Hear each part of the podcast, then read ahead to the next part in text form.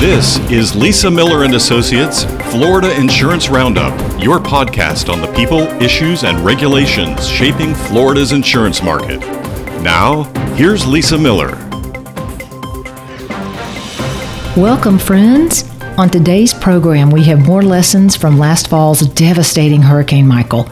Not only was the Florida Building Code not fully effective in recent construction, as we discussed in a previous podcast, but neither were the mitigation efforts designed to fortify our homes and businesses, according to a new FEMA report.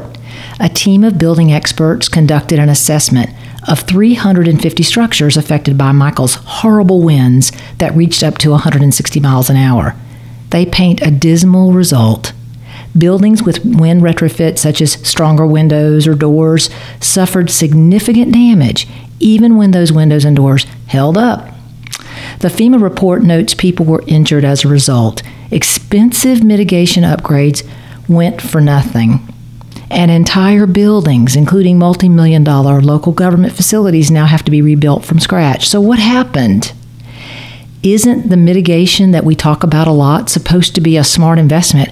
We'll ask our guests on today's program, including a former state legislator who had a hand in creating the Florida Panhandles Building Code. So, joining us today, it's my privilege to introduce former State Senator Charlie Clary, founding principal with DAG Architects in beautiful Destin, Florida. We also have Dr. Arn Womble, research engineer with the Institute for Business and Home Safety, a wonderful nonprofit that does great analysis work on mitigation and resiliency in Tampa, and he led a field survey team after Michael struck the panhandle. And we also have Dr. Karthik Ramanathan, and he is the assistant vice president and principal engineer for AIR Worldwide, a leading catastrophe modeling firm in the world. It is the best, in my opinion, and he focuses on structural impacts of storms and is fresh off of looking at what happened in Hurricane Dorian, which nearly missed our beautiful state. Welcome, gentlemen. Thank you. Happy to be here. Wonder- wonderful. So let's start with Charlie. I'm thrilled to have you here in Bay County, which was ground zero for Michael. Officials estimate nearly 75% of its almost 70,000 households were impacted. So, Charlie, I want to start with you. Let's go back for a few minutes to our late August podcast that we had with weather meteorologist Brian Norcross from South Florida and Cindy Shaw with Haag Engineering a University of Florida Engineering School report conducted for the Florida Building Commission found that the Florida Building Code wasn't tough enough to withstand Michael's Category 5 winds, not even in some newer structures, although they did fare better than those built before the 2002 code was enacted. But almost two thirds of those buildings built after the code had some roof cover loss, according to the report. Charlie, I would love to get your perspective. What did you see when Michael blew through your part of the world? Well, from my perspective, uh, we have an office in Panama City, and uh, a number of our people uh, rode out the storm either at the office or in their homes. And many of their homes were, were built uh, prior to the, the new building code uh, going into effect. And a lot of them suffered uh, significant damage, but it was interesting that the damage was created a lot by in in their neighborhoods by falling trees on the houses. Uh, there was some wind damage uh, affected, but um, a lot. I don't know if you were in Bay County shortly after the hurricane uh, hit. Uh, so many of the trees were just knocked over, split in two, branches going everywhere. So there was significant damage to flying debris or falling trees as much as there were uh, the wind damage or storm storm surge. And whenever you were in the state senate, I know during your tenure you made some changes. You were very effective in championing some changes to the Panhandle Building Code. Tell us what you were thinking at the time, and this was back in the early 2000s, if I remember, when you recommended and got past those changes. And then I'm also curious with Hurricane Michael behind us, what's your perspective today? Would love to hear your thoughts about that. Well, back when we were uh, working on developing the uh, criteria for the new building code, uh, when it was passed, there there is only one building code. There's not a panhandle building code. Let me let me clarify that. Okay. Uh, there is a building code, but we have one particular area that uh, I tried to work with our local home builders, uh, work with the insurance industry. We took a lot of the data. We went, we went back as far as they had data on hurricanes and the impacts of the state of Florida. And back at that time, in, in 2000, 2001, 2002, when we were doing our research, there had never been a Category 4 or greater hurricane to impact uh, Northwest Florida. And uh, so we, we looked at that data. We, we tried to use what insurance companies use as they make decisions going forward. Tried to come up with some ways of helping as, as we made the codes tougher and, and actually more uniform throughout the state. Tried to find ways to help the home builders with uh, having the ability to build housing that was tougher, withstand the, the wind loads, the storm surge, but also be still be somewhat affordable as they constructed uh, these homes because we were in a very intense growth mode during during that time. Um, I think we uh, uh, during that time we we reached um, what I would call the bubble when the bubble burst and we went back into a recession, but that was around 2006 and 7. But in the time we were reviewing the code, there was a, a lot of construction going on, and there was a there was a fair amount of concern, particularly in our area, by by the home builders that I, I was listening to all sides, the general contractors, as to try to how do we make our codes uniform, tougher, uh, more resilient to dealing with the hurricanes and storm surge, and uh, still be somewhat affordable in this process. And and let me ask you this, Charlie. Now that and, and that we created a different wind standard, if you will, for the Panhandle. Yes, we have the one code, but it was a different wind strength, if you will, that the homes were built to. And I know there had never been a Michael hit the Panhandle, and that crossroads of affordability. You know, you have to do we take the risk? And we took the risk under your tenure, and then I think you said some legislators changed that. If you were to do it again today, would you pass that legislation or would you not, knowing what you know now? Just curious. You know, the, the, the wind lines, the wind maps that you see for the building code, uh, I did not establish those. Those were established by the experts as we looked at all of Florida. Uh, the area that I focused on was the impact glass, uh, windborne debris, uh, and we created a uh, a zone one mile from the coast uh, inland where you had to have the impact glass or storm shutters to deal with windborne debris, and then north of that you just had to build according to the wind wind map design, structural design guidelines that were in the code. And that was created by everybody at the table when we created that. My focus was really on the impact glass. But knowing what we know today, uh, impact glass, that, that one mile uh, limit has gone away, and uh, now everybody is under the same guidelines uh, throughout the state as it relates to impact glass. And I think you did uh, what you had to do at the time. I know the um, low median income. Our two largest employers there are hospitals and our Department of Corrections, and those are not high paying jobs. So, you know, balancing the ability for people to afford what they can, taking a risk that a Cat 5 would never hit. And, you know, will those homes that are over there now will be built to a tougher standard, and we better hope we never have a Cat 5 again. So, Dr. Womble, I'll throw it over to you. You know, there's two types of damage we generally saw the structural damage and the cover and cladding damage, which, of course, is the roof and the siding, and the building code applies to both. But they seem to underperform, particularly on the roof and siding. And what were your thoughts as to why that occurred? Well, yes, a couple of different things that we've thought about on, on that. Uh, look at the roofs first. Really, uh, we are thinking there's there's still uh, some work to be done in the in the product itself, uh, even beyond the attachment uh, to the roof.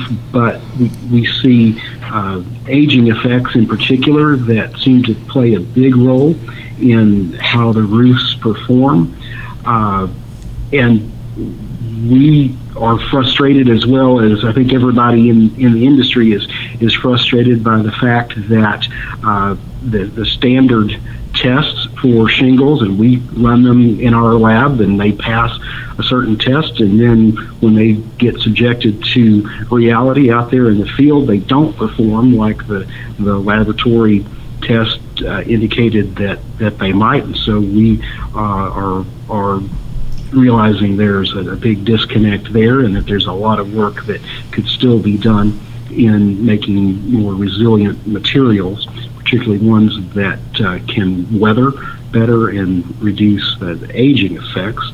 So that's that's one of the things that we think is is a big contributor to the sorts of damage we were seeing.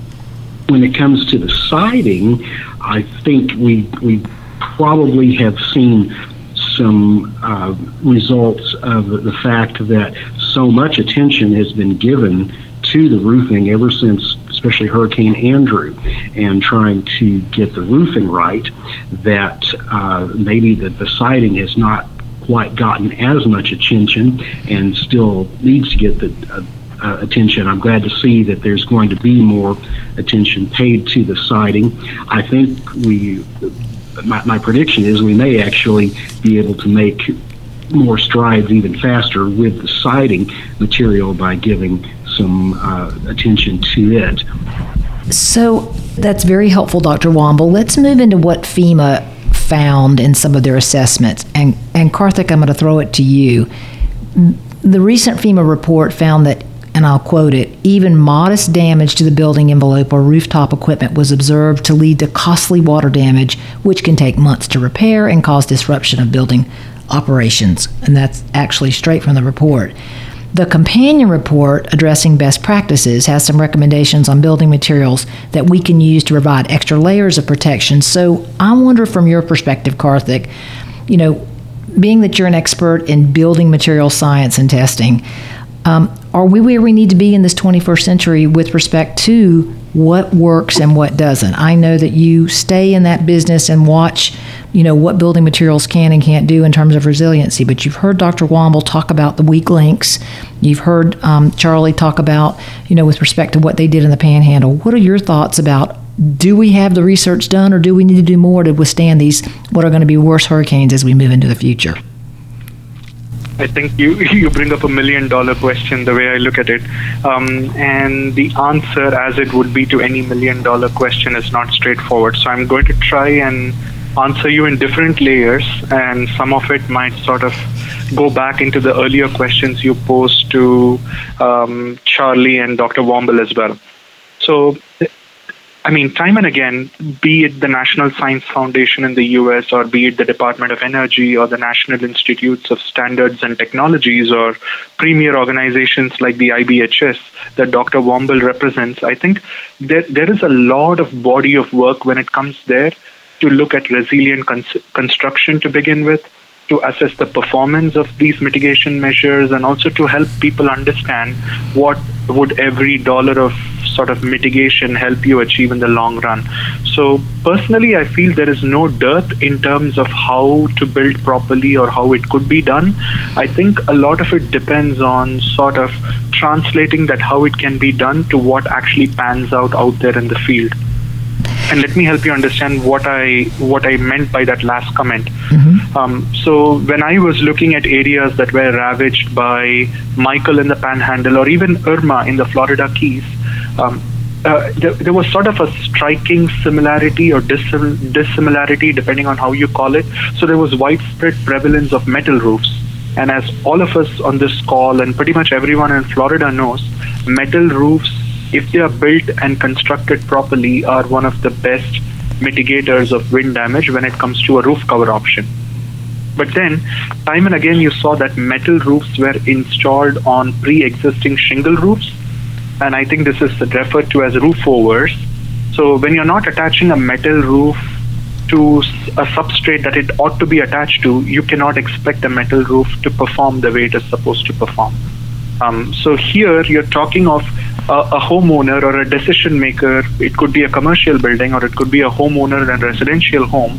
They are trying to do the right thing by installing a metal roof, but then there is there seems to be a lack of knowledge in terms of what are you supposed to attach that metal roof to. Um, so maybe some level of education in terms of uh, not just picking the right material or the right mitigation measure, but how do you go about installing it, I think will go a long way. Now, even when you look at a properly installed metal roof, so let's go from that previous scenario that I described in installing a metal roof on top of a shingle roof. Let's say you look at cases where a metal roof is actually installed on a proper wooden roof deck. Um, often uh, a thing that we saw very commonly in the Floridan Panhandle was that um, uh, the metal roof in that case was not literally built to represent a standing seam metal roof. Now, what you expect to see in a standing seam metal roof are these sheets of metal sort of crimped very closely together, um, and then you drive a proper connection in the form of a screw through that seam um, so that the layers interlock themselves really well and there is very good bearing of those metal panels against uh, the roof deck. And oftentimes you saw that either the fasteners were locate, located in the wrong locations or the metal sheets were not crimped together, uh, in which case it would not perform uh, like a classic standing seam metal roof would perform, and therefore it does not give you uh, the resistance that you expect it to give you uh, in a wind event. So, so so hang on a second, Karthik. What what you're talking about is proper installation versus improper installation that could have affected what some of the features did or didn't do during Hurricane Michael. Is that where you're headed? That is correct. And so I want to kick that over to Charlie and either Dr. Womble. Whenever FEMA did their recovery report called Successfully Retrofitting Buildings for Wind Resistance, they talked about making more resilient the entire quote envelope, and you're only as good as the weakest link. There are two schools of thought.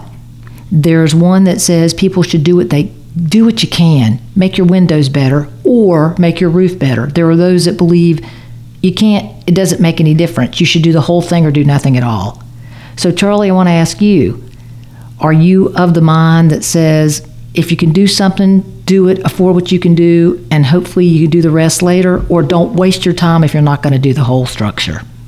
Well, I, I think it's uh, it's sort of a delicate kind of a, a question in that we've only had one Category Five storm in the history of storms that we have records of in the Panhandle.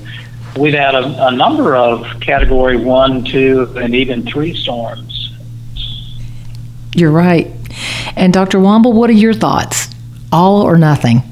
We are of, of the opinion that it's it's best to do what you can. Uh, there's incremental progress to be made, and as Charlie mentioned, we we have smaller hurricanes, and if you spent a few hundred dollars, even you may have been uh, successful in mitigating the the very costly damages from some of the smaller storms. If you can do better, then do so. Statistically, still, even with Michael thrown into the mix, uh, we're, we're, we're still at, at a lower risk in the panhandle area. So I think even the small steps are very helpful. Good to know. I, I am a believer in that as well, and that you do a little bit and hope to God the wind doesn't blow until you get the rest of it done. Let me throw out to you some changes that we know are going to be coming in, in the 2020 building code. First, they're going to adopt the ASCE 7 16, which has a lot to do with you know design pressures on roofs for buildings less than 60 feet in height and it'll result in reducing the uplift of some single family dwellings and trying to you know keep those roofs down and strapped on and Second, they want to, the building commission's looking at requiring a special type of um, what's called a secondary roof underlayment. Um, that's certainly been done with retrofitting, but not with new construction, so that may be coming into play as well.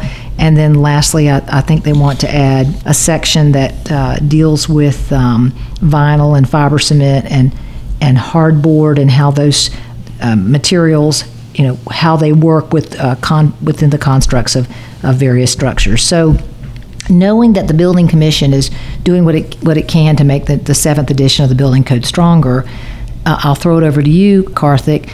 Since you're in the modeling business and you're in the business of explaining to those that take risk what will or what won't work, if you were king for a day, do you like the suggested changes to the building code, and what would you do differently to make it even stronger, or what would you do to change it? Absolutely. I think uh, the Florida Building Code is definitely moving in the right direction with all of the things that you just stated in the last minute or so. Um, and they can certainly help in fortifying those structures a little bit better and give them a better resistance in, in, the, in the face of events such as Michael or Irma that impacted Florida. Now, in terms of where the sign should go and where people have to sort of uh, look at.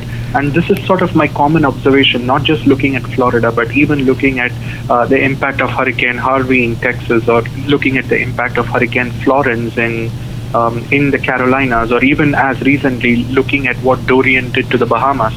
I think today we, as a as a science, have sort of matured to a level that we are fundamentally, I think we are doing really well when it comes to understanding how the roof covers and the roof systems in general behave to windstorms. And as you rightly said early on, Lisa, in the sense that uh, it only takes one event to find that weakest link in your structure, I think the research now needs to focus more heavily on how do you build soffits that can sort of withstand the impact of wind driven rain. Uh, so that you can sort of keep those envelopes sort of watertight. How do you sort of look at looking at the performance of wall siding, be it vinyl siding or be it uh, the brick kind of a wall siding? How can you make these better? So I think future building codes or future research should start sort of moving down in the envelope uh, uh, because I think we have done a fairly good job, I should say, much better job in trying to understand the roof systems and fortifying them. I think it's about time we sort of move down the envelope because that entire load transfer from the roof to the walls, through the walls to the foundation, I think is a key determinant on keeping that envelope locked. And I personally feel that's where the next generation research and the building code should sort of move towards uh, to not just mitigate damage and prevent destruction, but also to keep these envelopes watertight.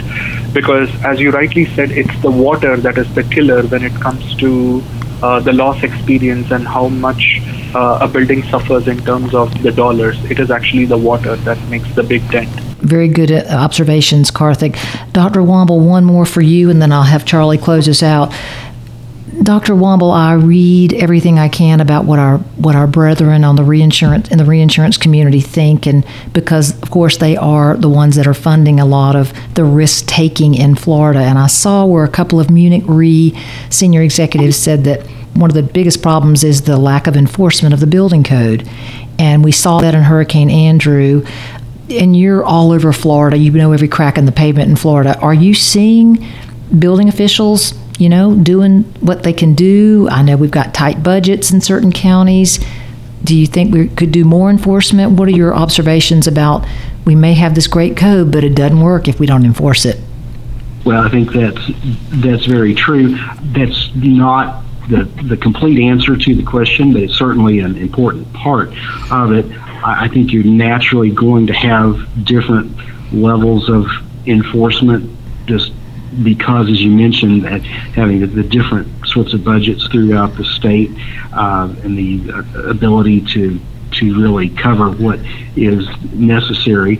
Uh, IBHS is is seeing that building code really as as a way of protecting the consumers, and so we we definitely think that is is important, and uh, having as uniform uh, code as possible to uh, have that enforcement as as uniform as possible is certainly to our advantage. So we certainly advocate for that uh, in in trying to beef up those uh, codes, their adoptions, and their enforcements that's exactly what I think, um, and IBHS is a leader in that. Charlie, I'm going to close it out with you.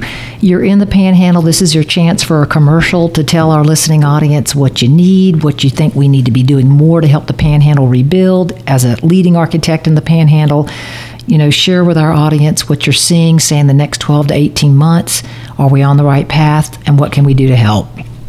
Thank you, Lisa. I, think I think we're definitely on the right path uh, to building uh, and building under a tougher code. Uh, enforcement is, is vital, and uh, and also having not just the people that work with the county and the cities to do code enforcement, but but the architects and engineers that work for the client. Uh, it's important to have them involved to make sure the structures are built according to plans and specifications. What we saw, uh, like over in Mexico Beach, we we designed a house over there. It was built to today's codes, and uh, when the storm surge came through, it was right on the Gulf. Uh, when the storm surge came through, you saw the pictures of what the storm surge did to Mexico Beach. The house that we did stood very well. It uh, it was designed for the storm surge to pass underneath. The blowout walls performed the way they were supposed to, and it withstood the wind forces. And it, it was only about forty percent complete. We had just tried it in. But what was interesting is when you saw the houses after the storm, you saw the pictures. There were two or three houses behind the house that we had uh, designed, and it was under construction. They actually stayed in place because our our particular structure blocked most of the storm surge that would have impacted them. On both sides, they were wiped clean down to the to the slab, and they were old construction. The houses on either side, so the codes are are performing, I think, pretty well.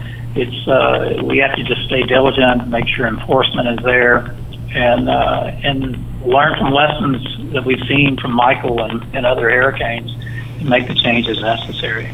That's great Can advice. Go ahead, yes, Karthik. So I just wanted to piggyback on what Charlie said, and he brings up a really, really good point because when you look at Florida as a state, the level of building code enforcement in general is, is very good when you compare it to some of its peers.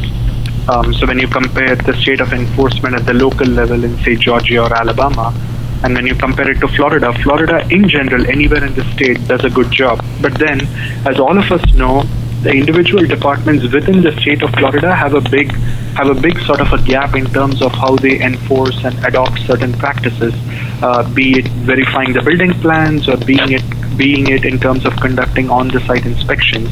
Um, and I think the Panhandle or other parts of Florida sort of need to move to a level as the high-velocity hurricane zone, which is essentially Miami-Dade or Broward not just in terms of building standards, but also in terms of the enforcement standards because Michael pretty much did what Hurricane Andrew did to the current high velocity hurricane zone.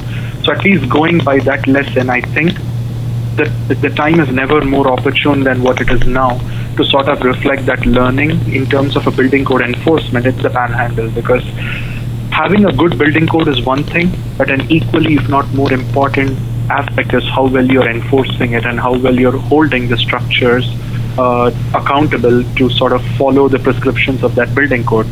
And then the other aspect is uh, storm surge. So Florida, believe it or not, um, has one of the highest proportion of homes founded on slab foundations right along the coast. And slabs are the last thing you want uh, when you sort of build structures right along the coast. You want to do something like what some of the coastal communities in the Florida Keys does in terms of elevating the structures on top of stilts or piles.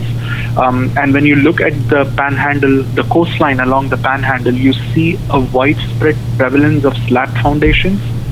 So when you com- when you combine the presence of slab foundations with the FEMA flood maps in some of these areas, and you might be thinking, why am I talking about FEMA flood maps? But it's because the building codes refer you to sort of locate the lowest floor in your building uh, the lowest occupiable floor in your building, at least at the level of the FEMA specified base flood elevation or a few feet above it, providing a freeboard. Now, when you have these deficient FEMA flood maps in those same areas, and when you combine those deficiencies together with a slab foundation, which is not a good performer when it comes to storm surge, you end up seeing sort of uh, the catastrophic damage that you saw with what happened to Michael and storm surge. So, um, that could be another aspect to look at in terms of what are desirable foundation types and how do you combine that information together with a robust kind of a flood map uh, in some of these areas. And if the local building departments can also have that under their purview, and I think it goes a long way in sort of building a resilient community out there. You've just given me an idea for our next podcast, Karthik. Thank you so much for that. And I'm going to close by thanking my very distinguished guest, Charlie Clary, again, founding principal with DAG Architects in beautiful Destin. Thank you for being here, Charlie. Thank you. Enjoyed it. Great. And Dr. Arn Womble, a, a, premier research engineer with IBHS out of Tampa. If you aren't following their work, you should. It's ibhs.org. Thank you, Arn. Thank you. I hope it was helpful. It was. And of course, my heart and soul is Karthik, who goes into battle and tries to look at these structures after every single hurricane. And I just admire his work so much. We should spend a day following him. Karthik, thank you again for your great insight and for being a part of this.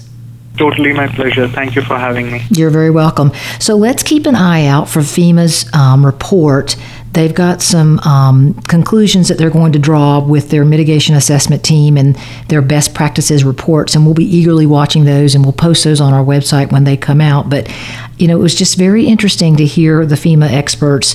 They're just telling us that more needs to be done and that there's ongoing concern that even for those that have, um, you know, insurance claim checks in their hands, some panhandle residents may not be able to, to you know, afford to rebuild. And Charlie, I hope you keep us posted if there are er, certain instances where we may be able to help if you come across homeowners who aren't able to do that.